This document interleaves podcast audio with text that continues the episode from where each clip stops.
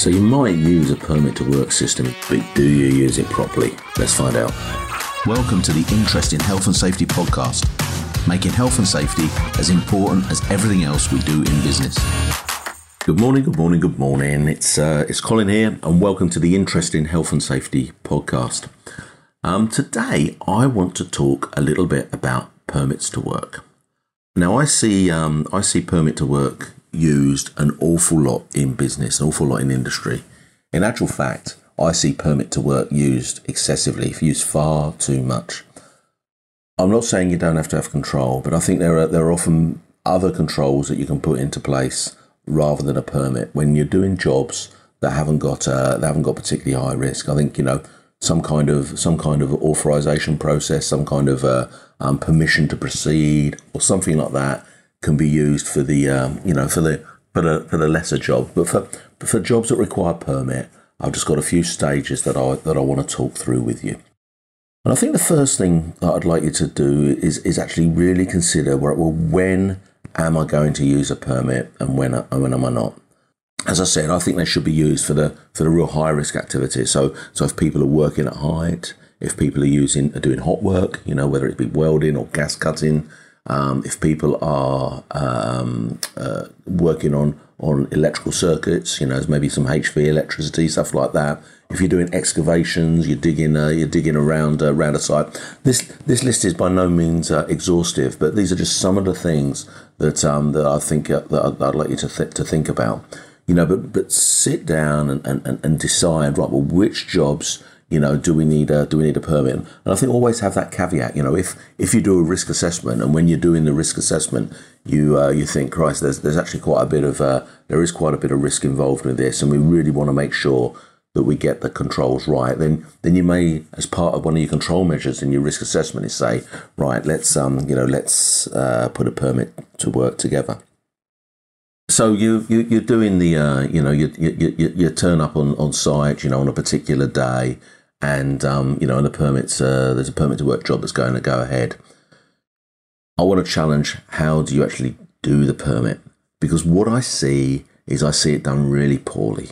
Okay, I've heard of people raising a permit via fax before. Growing that was a few years ago with fax machines, but you know, somebody on another site far away has, has, has, raised a permit to work and sent it through, and it's really just to just to keep the paperwork in order, and it has had absolutely no effect of actually making sure that the controls are controls are in place.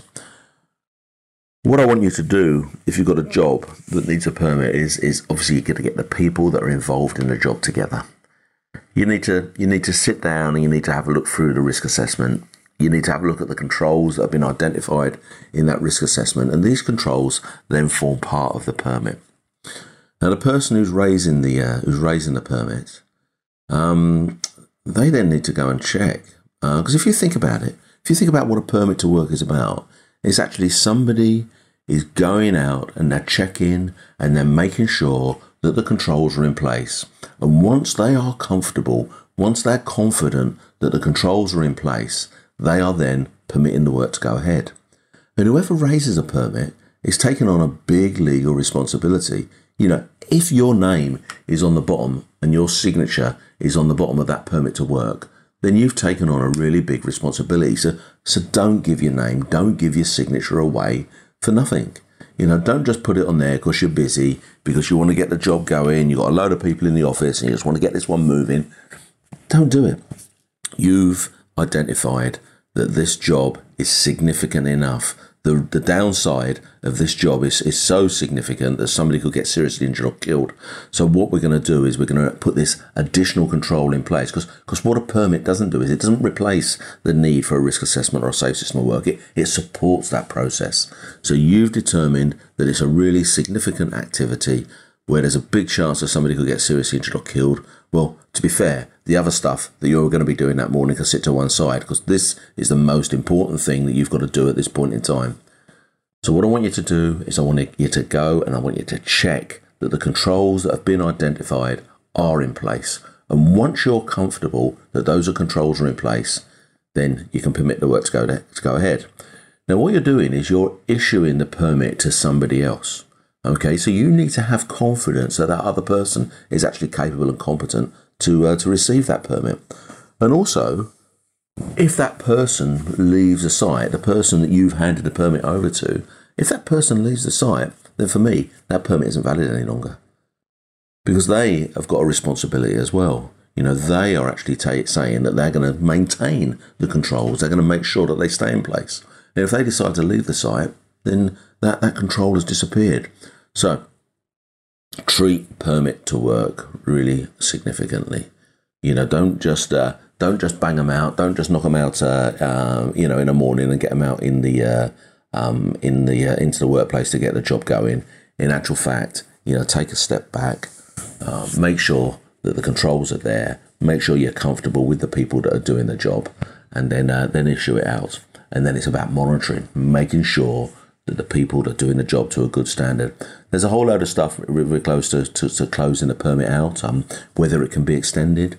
Uh, and, and, and, you know, we run uh, we run training uh, for these uh, for these particular topics, um, and we're going to be doing some sessions, uh, you know, later on in the year um, on these uh, on these topics. But you know, um, if you're gonna if you're gonna extend it, I would never extend a permit over you know into the following day.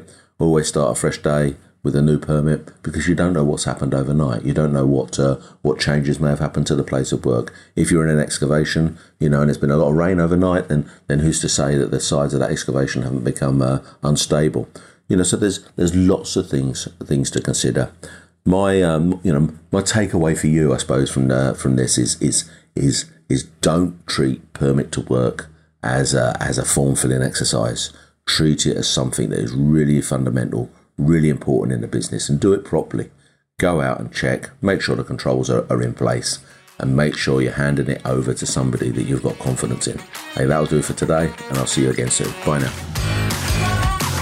Thanks for listening to the Interesting Health and Safety podcast. You can follow and engage on Facebook and LinkedIn by searching the Interesting Health and Safety Community or go to www.influentialmg.com. And remember, let's make health and safety as important as everything else we do in business.